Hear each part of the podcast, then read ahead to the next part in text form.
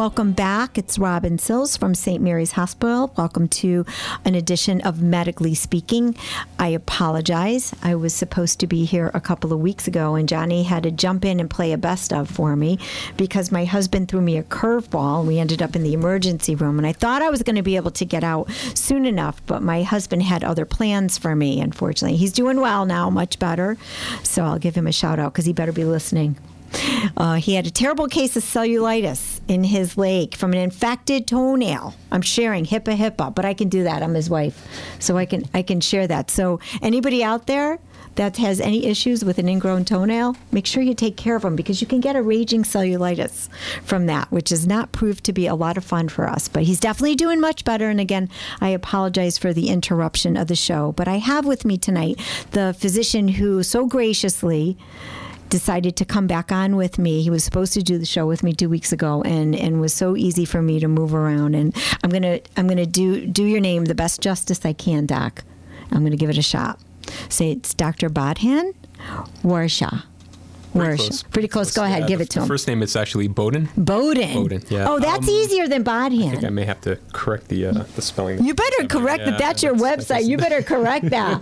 You better correct your website. This is from your website. Oh, you pulled this off the website? Yeah, this is your website. You better call Oh, wow. Terry and tell her. So Bowden. How do you say your last name again? Warisha. Warisha. Perfect. So when I met Doc, I said to him, "Okay, so where are you from?" When I think it's really neat because you went to school. You, you grew up in the Bronx, right, or I, Brooklyn? well, uh, originally from the Bronx. Uh, Yeah. Grew up in Lower Westchester, Yonkers, and uh, went to school at uh, Ross University, School of Medicine, and did a lot of my training in the in the New York area, mostly in uh, Queens and Brooklyn.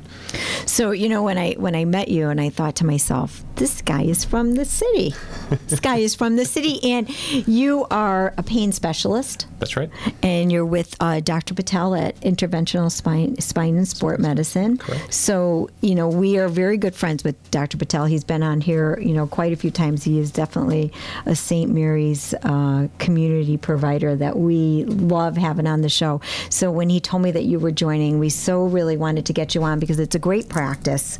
Number one, and number two, pain medicine is one of those things that I don't think we can ever not talk enough about. You know, there's just True, so much true. information, and I think it's one of the branches of medicine that is a little bit confusing to the audience out there when they use it and how they use it and what's appropriate. But before we go down that road, you know, you talked about how you went to school to do your medis- your medical school at Ross University. What made you go into this field? Why pain management? What drives someone down Well, that uh, road? just just to even back it up before that, um, my uh, the, the residency program that I did train in was in physiatry, physical medicine and rehabilitation, and it's it's a pretty broad field. There's a lot of avenues that you can pursue with that. Um, uh, you can go into rehab medicine, uh, stroke rehab. You can go into cardiac rehab. These kinds of fields.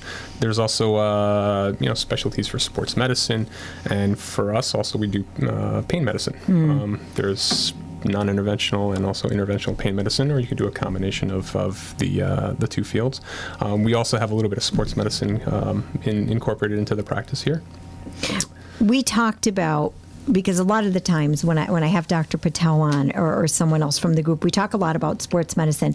And when I sat down with you a few weeks back, we talked about that, and you said something interesting interesting to me, which is an area of sports. I mean, uh, pain management that I thought would be unique to talk about. You did a lot of your initial um, care for patients down in Florida, right? That's correct. That's a very different population. That's correct, Robin. Uh, wh- when I finished uh, training, uh, was back in 2009. Um, I was looking for opportunities for work, and uh, an interesting and uh, opportunity had presented itself down in the uh, the North Florida area. So- Florida's not such a bad place to go to for a while either.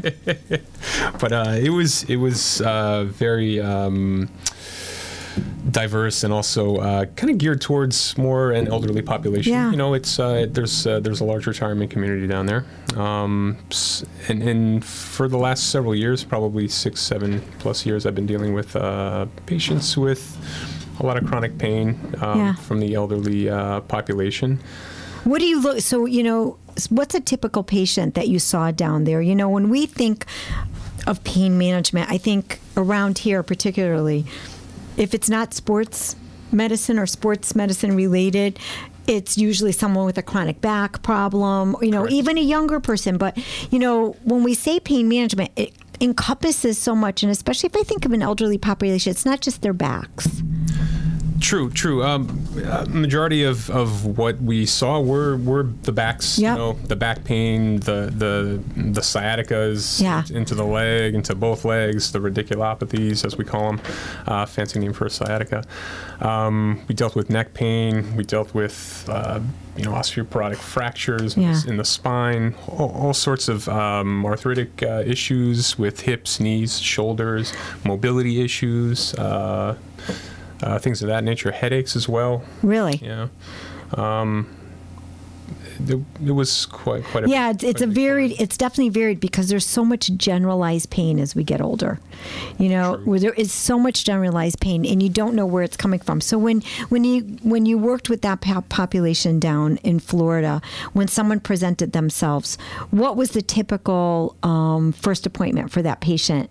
Do you examine them head to toe? Abs- What's that? typ- Absolutely, absolutely. Um, you know, for for us being physiatrists and, and pain specialists, um, one of the things that we really hone in on is try to see the patient, take their history, listen to what they're telling you, uh, do a thorough exam, um, look at their back, test their their extremity function, test their uh, their strength, their sensations, their reflexes, all these things.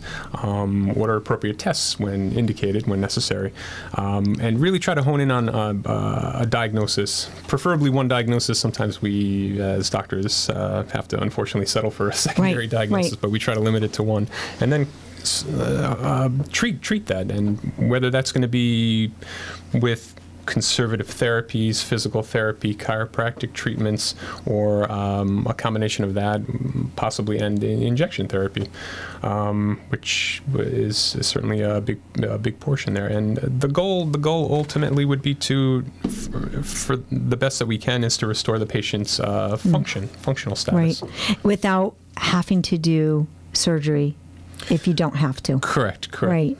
Because put especially the older population, putting putting someone under anesthesia is always scary. It's, it's, So you try those other methods, it certainly right? has its risks, absolutely. And when all methods are exhausted and the patient's minimally improved or no better at all, then, you know, unfortunately we have to uh, uh, suggest or consult the surgeons. And Right. We need them. And it's really tough because when you look at that population and you look at the quality of life, you're looking at what is the quality, what's their quality, what was their quality before? Mm-hmm. They're an older person. What was that quality? How compromised were they? And what's my ultimate goal? How far should I be getting them? Right? Correct. And one of the assessments that we go through is also can what what is their baseline function before they came to see us, before this injury or Mm. This event happened?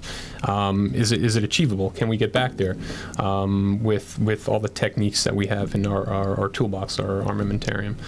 Um, that's definitely the the path that we we choose to Yeah, to definitely. with these, uh, with these folks.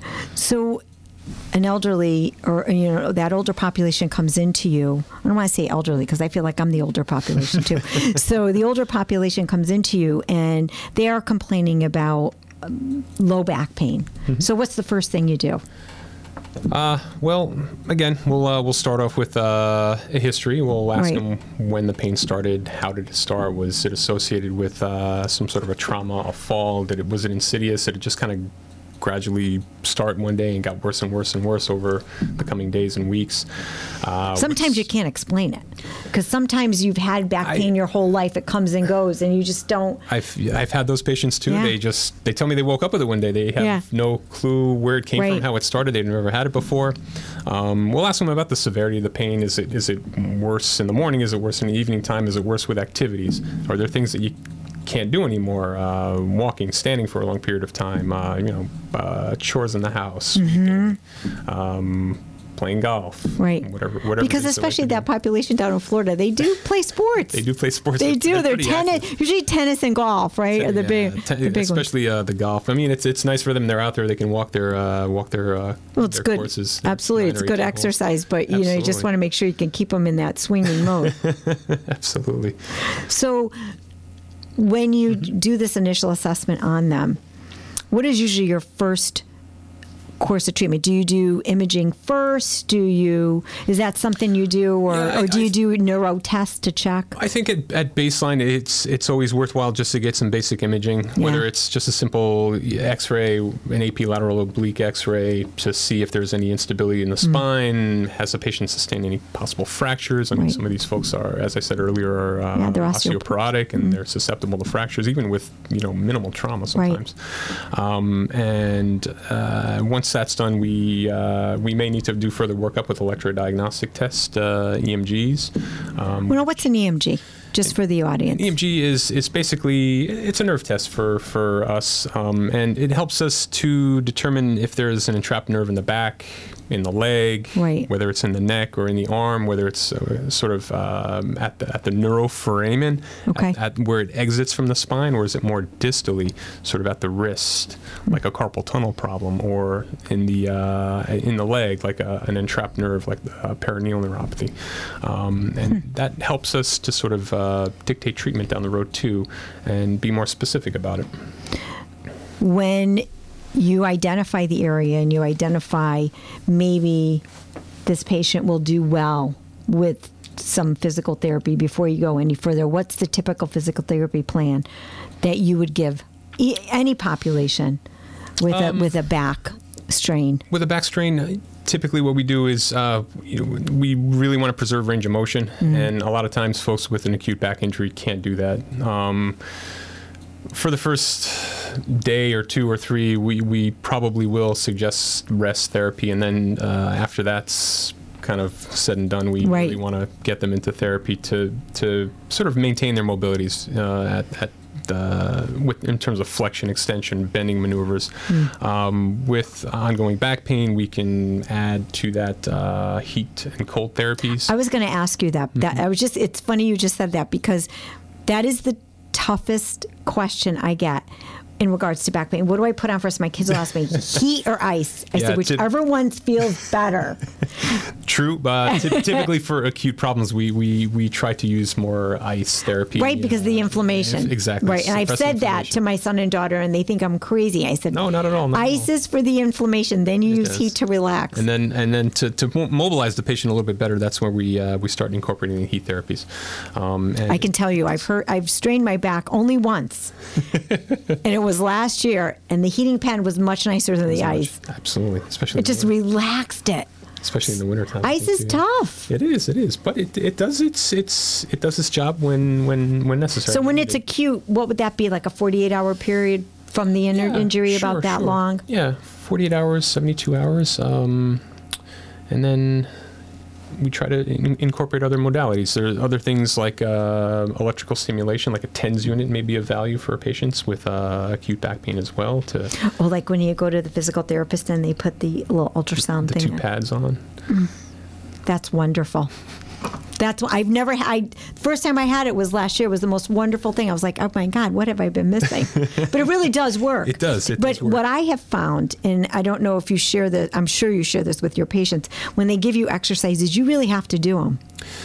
True, and I tell this to my patients too. When, when you're going to see a therapist or a chiropractor, whichever it may be, um, they're only going to be able to treat you for 20 minutes, 30 minutes. Mm-hmm. all right, and what you do after that, it's it's it's up to you. I mean, you, You have to do you, it. You, got to do your home exercises. You know, you got to continue your stretching, your strengthening programs, and, and do them a couple times a day. Um, and that's really the only, way that there's going to be a progression of improvement. And we get really good at them. And when you start to feel really well, then you think you're done. But really, you should be doing them all the time Exactly. once you do And- that, and ultimately, right? once you're better, it, the goal is also for prevention of re-injury.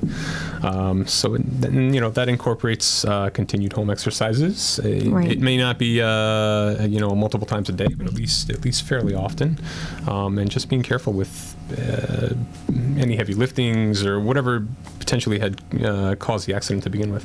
You know, a lot of what we talk about is the muscle st- strain, but you know, as we talk about that osteoporotic mm-hmm. population, that's scary because those are the ones where they get the compression, right? Where where it's more yeah. difficult to relieve that. So how do you how do you manipulate a treatment plan for them? Uh, these these are challenging cases. Um, with with these folks, uh, a lot of times we can even uh, start bracing them too, Right. if the fractures are severe enough that uh, their pain is just really exquisite. And the bracing will help stabilize the trunk and uh, sort of take the pressure off the back.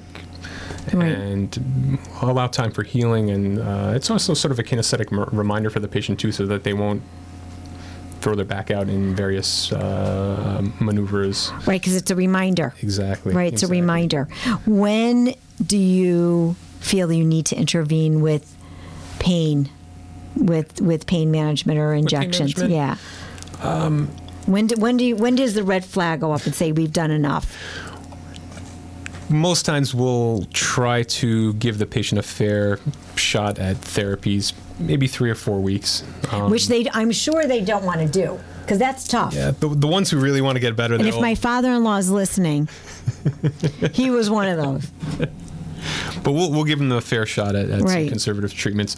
We may introduce anti-inflammatory medications or, or muscle relaxers at the same time.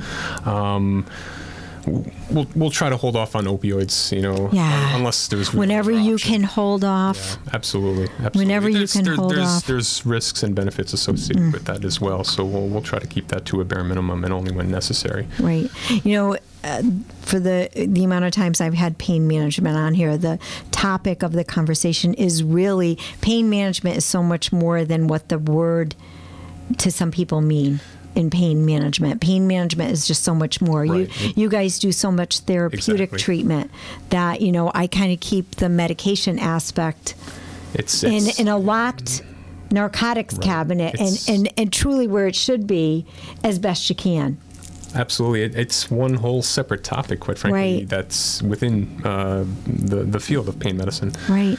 There's a lot of other uh, options and modalities. there's so much more that you do and so much more you've learned in your in your level of study that can help a patient to get better and then guide them down the right path if you know if the interventions you're doing aren't what's in the best interest of the patient True, correct. You know but you guys work side by side with so many different health specialists to help you guide you down that path right Absolutely. Uh, you know, we're, we're working closely with our orthopedic doctors, our our, uh, our spine surgeons, our neurosurgeons. Right. Uh, we have uh, a host of um, you know internal medicine doctors and geriatricians that we're uh, in contact with, so that we can uh, work in in, uh, in cooperation and hopefully uh, help It's some of so these patients uh, put them on the right path to recovery.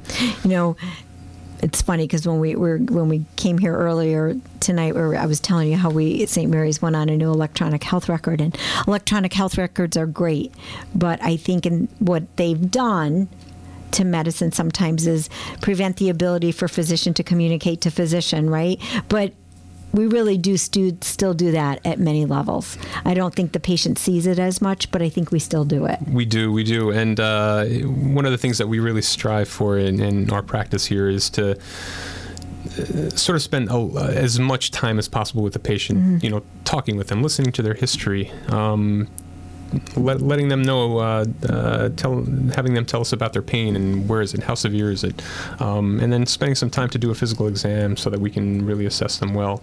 Um, it's, it's, it's, you know, there are times when we have to sit there and type uh, a note out or, or do a dictation, but uh, we'll, we'll try to do that. Uh, you know, um, on our own when the patient's been evaluated. It's so hard, right? It's, it's difficult because you need, you need so hard. references. You want to look up Yeah, an you wanna MRI or an up- X-ray or something to, to, to go by. I'll tell you, your office is so accessible too. And I know all I have to do is call Terry, your practice manager. Oh, Dr. Patel's here today. Come on down and talk to him. You know, and he'll stop everything he's doing. But I see all of you do that for your patients and for the, you know, and for myself as a healthcare professional. It's amazing. You know, it's it really is. Yeah, it, we, we really try to keep uh, a, a handful of appo- appointment slots open f- Right. so that you know there there are last minute uh, patients who We have a call. Look at that. We have a call. All right, now you got to put your headphones on, Hi, this is Robin. You have a question for Doc? Yes, hi, Robin. This is Jeff from Naugatuck. Hi. I have a I have a question for, for Doc in reference to spinal stenosis and the um, some of the treatments and uh, pain management techniques that are, are used for that. Hey there, how are you? Uh, good, good. good question. Um, uh, spinal stenosis, it's um, it's it's an interesting diagnosis. There are a lot of things can cause stenosis. When we're looking at the back, there is not only a central canal where, where nerves live, there's also foramen where they exit to go down into the legs. And stenosis can happen centrally, it can happen at the foramen, it can happen at what's also called a recess. Uh, there are diff- many different levels, and you know it could be on both sides, it can be on one side. Some of the treatments that we have to treat stenosis are, as Robin and I were talking about earlier, oftentimes we'll we'll treat a patient fairly conservatively in the beginning, um, offering them therapies to help improve their um, their abilities to walk. Uh, stand, do all the things that they weren't able to do before. It's it's it's almost as though we're uh, enhancing your endurance to, to s- stand up for a longer period of time, and to have less discomfort while doing so. Um, after after some time has gone by, whether you're getting better or not, we, we start talking about uh, some injection therapies, and uh, a steroid injection, a corticosteroid injection. Is something that we have in our toolbox to, to help that happen. And it's basically a procedure where we do, uh, under x ray guidance, we'll bring you in to either the office here or a surgery center. And using x ray guidance, we can identify the area uh, of your lumbar spine where a previous uh, MRI or a CAT scan may have found a stenosis and introduce a needle into that area. Uh, of course, we've numbed up the skin at that point and introduce a needle into that area, into the epidural space, and deliver a steroid there. That steroid will uh, sort of help suppress inflammation and uh, lessen the irritation of a nerve from the stenosis, from uh, an arthritic disc, a herniated disc, things of that nature. Um, sometimes the patient may get better. Sometimes they may need a repeat procedure depending on how they respond to that treatment. Uh, So it, it, it may be a situation where a patient may get 50% better or even 75% better just from a single injection, but some, some don't. Some get better by 20%, and they, they need to come in for a, a repeat injection so that we can achieve uh, an improved function. Now, what what if what if the, the treatment does not work? I mean, say say somebody comes to you folks and they have a situation where they get two or three epidurals or uh, the injection, say in the SI joint or something like that. Then what goes on from there? Well, if, if a treatment doesn't work and we're still of the mindset that the stenosis is the culprit, we we can uh, consult a surgeon at that point for an opinion, um, and you know the surgeon may say, yeah, this is this is the situation, this is where the stenosis is. We can we can go in there and do a, a small procedure like a, a laminotomy or laminectomy and free up the uh, the stenotic area, or they may come back and say, uh, let's let's try you know a, a different kind of procedure that wasn't done yet and see how the patient does with that before we move forward with surgery Right. okay Now, I did I did hear you mention, and, and I apologize for repeating. Uh, No, not at all. Folks had talked about um, uh, medication for um, muscle uh, relaxant uh, instead of just uh, to, or, or to go along with, say, an injection or anything like that. Is is that a possibility also? Um, because you know, I, I, I know of a situation where someone has has the spinal stenosis. They have a situation where their gait is off terribly, and they have a situation where um, they, they keep complaining of the muscles being very tight and tense and things like that. So, is there something in addition to the injection that can be used to, Sure, to sure. relax the muscles? Yes, uh, we, we do incorporate a, uh, a handful of med- medicines to treat uh, some of these conditions. There are, uh, if, if, for example, you have a lot of um, muscle uh, tightness and cramps, we can introduce uh, a muscle relaxer, uh, uh, cyclobenzaprine or tizanidine to, to help with that. Um, uh, sometimes patients also complain of uh, paresthesias, numbness and tingling type sensations in their legs uh, as well. And we have uh, a, a host of neuropathic medications, uh, nerve medicines that can really target these nerves and alleviate some of those symptoms. Um, we, we have to also differentiate at times whether it's more of a, a back problem versus a leg problem. There are different modalities to, to help treat these conditions as well. Um, and some some folks have gone on to have surgeries and they they, they continue to have issues uh, Yeah. and depending where it is and how severe it is you know we, we, we can incorporate other other treatments and that, that it may lead up to a you know a follow-up epidural injection or uh, medicinal treatment absolutely Okay. All right, very good. Well, listen, I thank you very, very much for taking my call. Thanks, and for the Jeff. information. Oh, you're welcome, Robin. Thanks for And, um, listening. Oh, you're entirely welcome. We try to listen to it every time you guys are on. So Thank you. Uh, Thanks for the call, Jeff. You're, you're welcome. Take care now. Bye bye. I want to make sure too before we take a break that um, I give out the address and your website and the phone number, and we'll do it again at the end of the hour. So, doctor is from Interventional Spine and Sports Medicine, and their phone number is 203 598 7246. They're at 1579 Chase. Uh, Straits Turnpike. I knew I was going to say Chase Parkway. Straits Turnpike in Middlebury. And um, their website is ct.spinedoc.com. ctspinedoc.com. Look at that. See? Off the top of my head. the top of my head. So we're going to take a quick break and we're going to come back. We're going to talk a little bit about pain management. Be right back.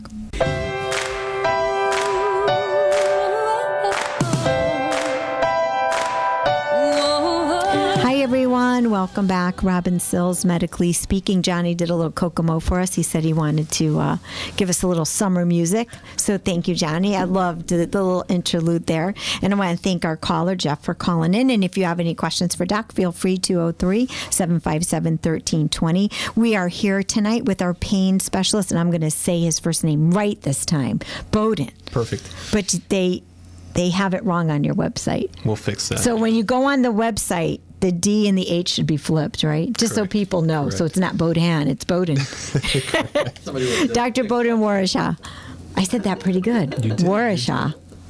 Did it well. So, Dr. Warishaw is a pain specialist with interventional spine and sports medicine. They're at 1579 Straits Turnpike in Middlebury, and their phone 203 598 7246, and it's ctspinedoc.com to get their information and learn more about their physicians. So, when we left, we were talking a bit about um, the care for back injuries and back ailments. And our caller asked about spinal stenosis, which is a great question because that's such a common term that you probably get all the time. a lot, and you yeah. see in imaging studies, right? Spinal Correct. stenosis. And that's a common thing that happens over the aging process, right? It does. It does. Um, and and it's it's important to to note as well, Robin, that despite the fact that we have X-rays and MRIs, we're, we're still treating what the patient has. Yeah. You know, we, we we use imaging as guidance. We'll- Right. We'll, we'll, but we also have to listen to what the patient's telling us. What's their history? What's their exam like? You Listen know, to your patient. Does, does the, do the MRI findings, do the X-ray findings correlate with what they have, what they're complaining of? right. And once once we establish that, we'll treat. It's so it's so important. You know, when I went to nursing school, we we listened to the patient. That's the first thing was patient communication. I think was our first class in It's true. school. Pa- patient already knows the diagnosis. Yeah. You just have to get it out of them. You just have to really listen really well and just keep digging. And you know, good healthcare professionals, that's what we do. Because we were Eh, much much older than I am from you, but we didn't have the computer age. So we had to literally write things down and we had to really listen to every word that they said. And I think it's so important. It is. And you know, It it's is. it's the most important part of medicine is just listening. Just listening. It is certainly. It's definitely. So, in listening to your patient, your patient complains of back pain, and it's really not coming from their back. It could be coming from their hip, right? Correct. Because I know that that happened to my dad, and it was, he kept saying it was his back, and just by the way he was walking, I could tell it was his hip. So, how do you differentiate that? And what is the trigger for you when you're doing that patient history? Okay. Uh, so uh, a lot of times we'll we'll see patients like that. Uh, Doc, my back hurts. Hmm. They come in. You're you're taking their history, of course. You're listening to them. You're examining them. You're pushing on their back. They've got no tenderness on the exam. They've got range, range of motion in, in their in their in their spine with with flexion, extension, bending to the sides. Uh, you start working your way down, and you're looking at the hip and. Uh, you start noticing that there is discomfort there when you're when you're stressing the hip when you're pushing on it. Um, there are certain maneuvers that we have in, in medicine that uh, put some stress on the hip, like a Patrick's test. Oh, what's that? So we put uh, forced internal rotation onto the hip to to sort of Uh, so with your hands? No, we, no, with we- your. yeah, we rotate the lower leg. You rotate the lower leg, lower okay. leg, so that we can put a little bit of stress on the, uh, the Yep. proximal part of the hip. Okay. And putting it in, in, into this maneuver helps uh, us determine if there if there's pain within the hip joint itself. Um, there, there are other fancy maneuvers that we can do as well. That is a fun. That is wild that you call it that because I I fractured my pelvis when I was a kid in a car accident and I had cracked my acetabulum and Mm-hmm. that's where my sensitivity is. And I know that if I do that maneuver, it still hurts you. it does. Yeah. It hurts me, but there's a way I can actually pull my femur out of the acetabulum enough when you're doing that that it relieves that, it. Sure, pressure. sure. But that's really interesting you say that. I never knew it was called that. But for the for the first time patient, you Wow. know, when they're when they're having a, a newer issue, this is uh, this is what we try to do to to elicit. We, we try to reproduce the pain in the office so that Hmm. Right. we have an idea of where to where to kind of go with this, and uh, we'll, we'll check the strength in the legs to make sure that they've got good uh, Right. good muscle strength. We'll check their sensations. We'll check their reflexes. Um, if it looks like it is a hip, then we'll work it up. We'll get an X-ray of the hip. Um, Sometimes patients have two issues. Right. It could be a back problem and it could be a hip problem, but one of them is causing them more grief than the other. And it could have compromised the back, right? By walking the way they walked, maybe, right? To some extent, sure, sure. So again, you know, listening to the patient and telling them, them telling us where their number one problem is. If, if we can take away one pain today, which one would it be? So, w- so what do you do to treat the hip? Because that's a very different type of a treatment than what you do for the back, right? True. Uh, we'll, we'll we'll institute some therapies first. Yeah. Uh, again, moving moving in a conservative fashion, as, as Dr. Patel and I usually do. Uh, we'll we'll try physical therapy. We'll try to uh, introduce some modalities over the hip. Deep tissue massage, TENS unit, as we talked about Mm. Right. earlier, um, strengthening the muscles around the hip joint. Yeah, because what's the strength? Right, because you've got a core exercises are much different that you do for the back, but for the hip, how do you strengthen that? Well, uh, we'll work on the hip flexors. Okay. Um, we'll work on some of the deeper, uh, the, the ilio, uh, iliopsoas muscles deep inside the pelvic area, uh, some of the hamstring muscles, uh, the internal. All the exercises yeah, I hate to the do. internal Yeah, external. those are hard. They're hard. And they are. They're tough. They're tough. But uh, that's that's ultimately the goal. Um, we may also have to introduce, if the patient is amenable to them, if they have no, no contraindications, we can introduce uh, anti-inflammatories. yeah. Uh, you know, your ibuprofens, your uh, naproxens, these guys. Uh, sometimes uh, it's very severe, and we have to try using a steroid pack even. Yeah. So that they can. Now, what's that? So uh, a, a a steroid dose pack um, is just uh, uh, instituting uh, some um, oral steroids over the course of four Okay. days. It's a, it's a tapering dose. It's not something that we want to keep Right. the patient Okay. Okay. on for a long period of time, but just just enough to kind of get them over their, over the hump, over the edge, so that their pain can get much better, and then hopefully they can participate in some more therapy. Uh, we'll get an X-ray. We'll see what the bone architecture looks like. Uh, is Mm-hmm. there space between the head of the femur and the acetabulum? Is it narrowed? Where? Uh, a lot of the hip arthritis happens in the superior lateral portion. Right. We may want to do an injection. Mm-hmm. Right. My, the injections uh, are done right in the joint itself. Yes, yes. Uh, sometimes, if we're still unclear as to whether the problem is really emanating from the hip, we'll we'll do an injection under either ultrasound guidance or fluoroscopic guidance. so Okay. we can we can introduce dye um, into the joint and follow follow that with uh, a local anesthetic and also a steroid to help us determine if, if the hip is actually the, the pain generator, the pain source. And most times, if it is, the patient should get better fairly quickly. How long? Is, it? yeah, really quickly. So, how long does that usually take to work? The, uh, the local anesthetic should start to work within a few minutes. Um, for lidocaine, typically uh, anywhere from 30 seconds to two minutes. So you know you're you're going to have a good effect when that starts, right? And then okay. over the coming days, that's the period of time when the steroid should do some good for the patient and uh, suppress inflammation within the joint. Uh, to the point where they again can restore function, go Right. to therapy, uh, and have less pain than they originally had. Do you ever notice that the patient may have some numbness to their foot if there's some nerve damage around the hip, or is that usually generated from the back? most times, uh, you know, barring any uh, horrific trauma Right. to the hip area, um, a lot of times if there's complaints of numbness from uh, in, in the leg or distally Right. in the leg, you, we'll, we'll try to likely trace that back to the, Back. To, the to lower back, and that that may be a situation where, as we talked about earlier, where an EMG might come into play Mm-hmm. to help us determine that if, if there's some uncertainty. When are you concerned enough that to move towards an orthopedic consult with someone with a hip? What is your red flag usually with the patient? part of it is the level of pain. You know, is is this like a one to two out of ten pain, or is this an, an eight or nine or ten out of ten pain? Number one. Uh, number two, are they uh, able to to participate in in uh, a therapy program? Mm-hmm. Uh, number three, what do the X-ray findings look like? Is is there just a little bit of joint space narrowing, and this is somebody who has maybe early arthritis and just has an inflammatory response, or is Right. it bone-on-bone arthritis? Right. And they need something more uh, more invasive to be done. That's something a surgeon wouldn't be able to help us with.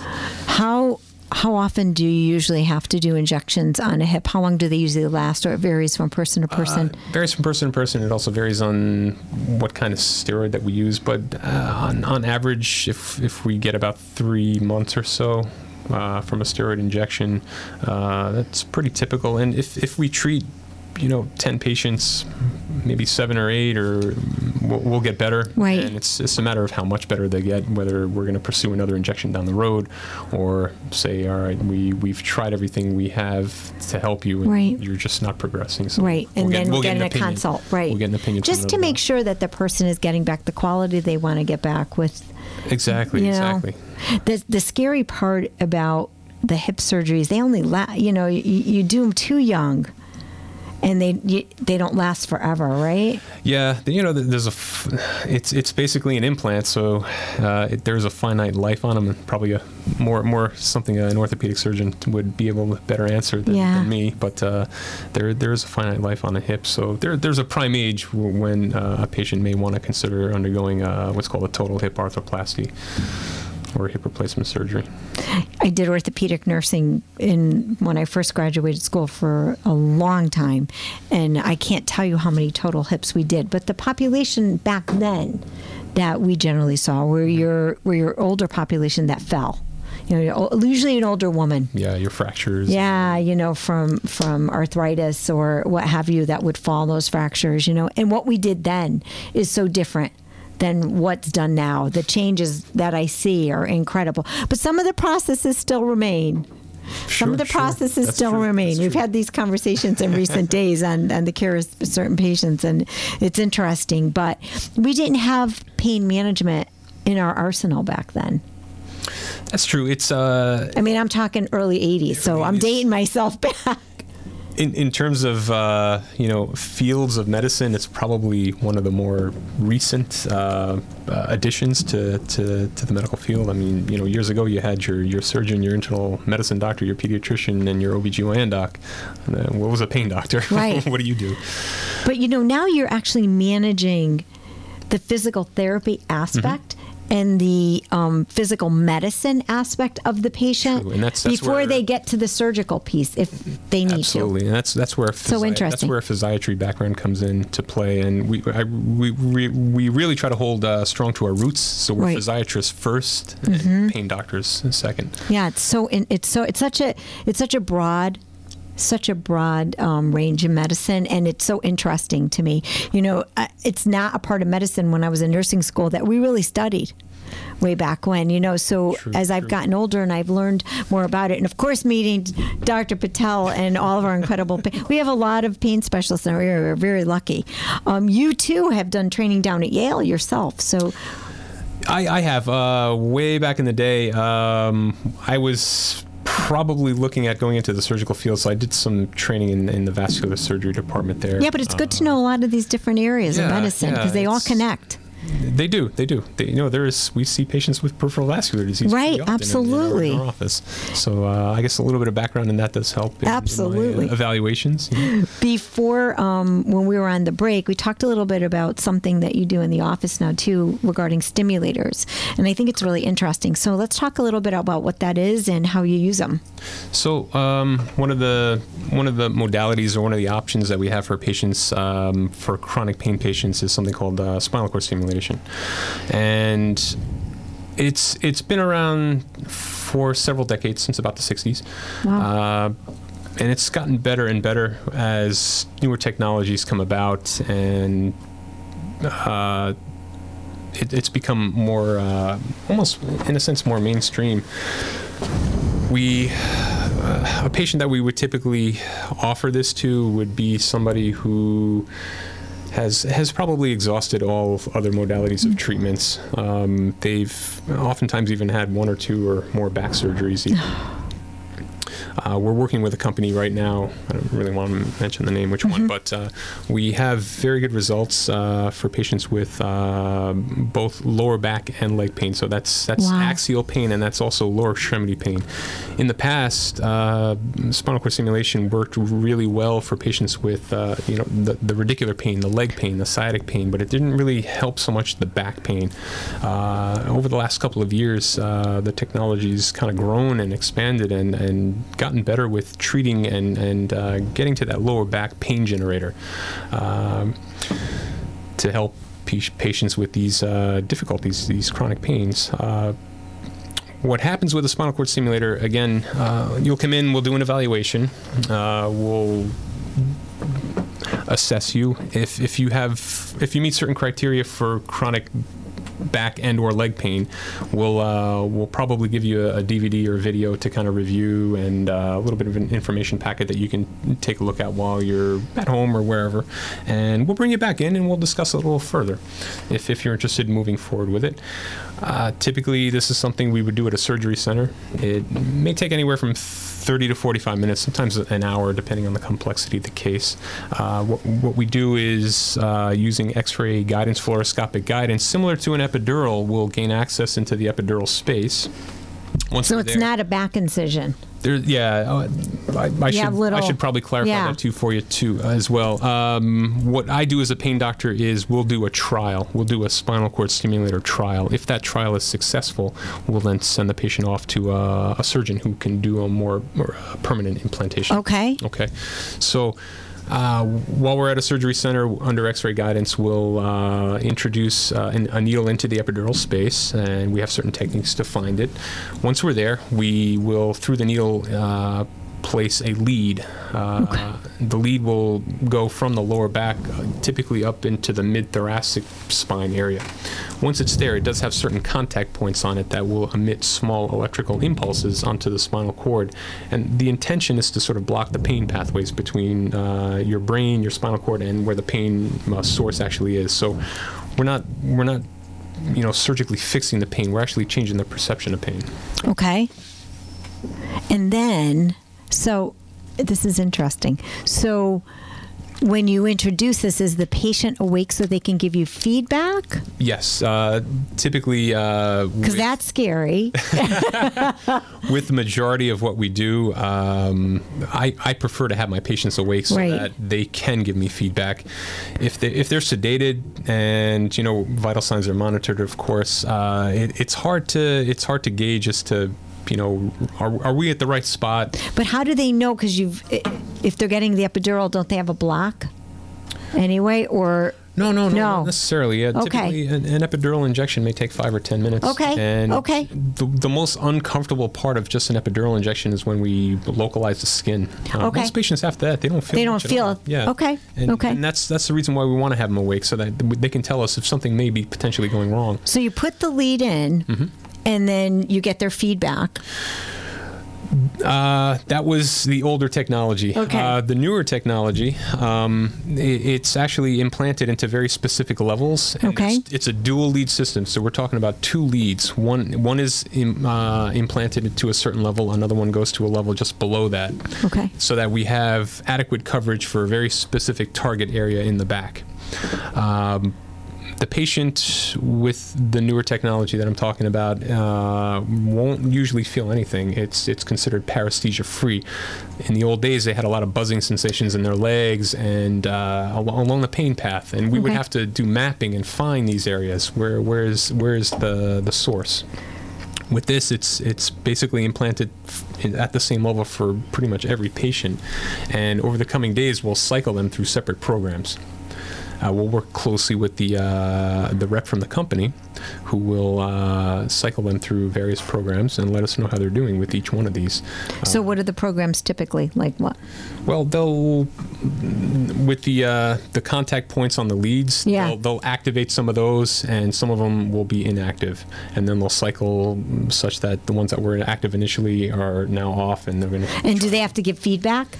Over yeah over the the course of a, a day we'll always keep in contact with the patient and just ask them how, how are you doing? Um, how's the back feeling? Are you are you more functional? Can you can you stand up? Can Wow. you walk? Can you wash dishes at the sink? Could you not do that before? Now you can do it. Uh, are you using less medicines? One of the goals of That's the therapy is to also Right. reduce the need for uh, opioid kind of therapies. opioids, right? and you know there are patients out there Right. That are on quite high doses And the goal, yeah, and the, The goal is to try to get people off. Thanks, Johnny.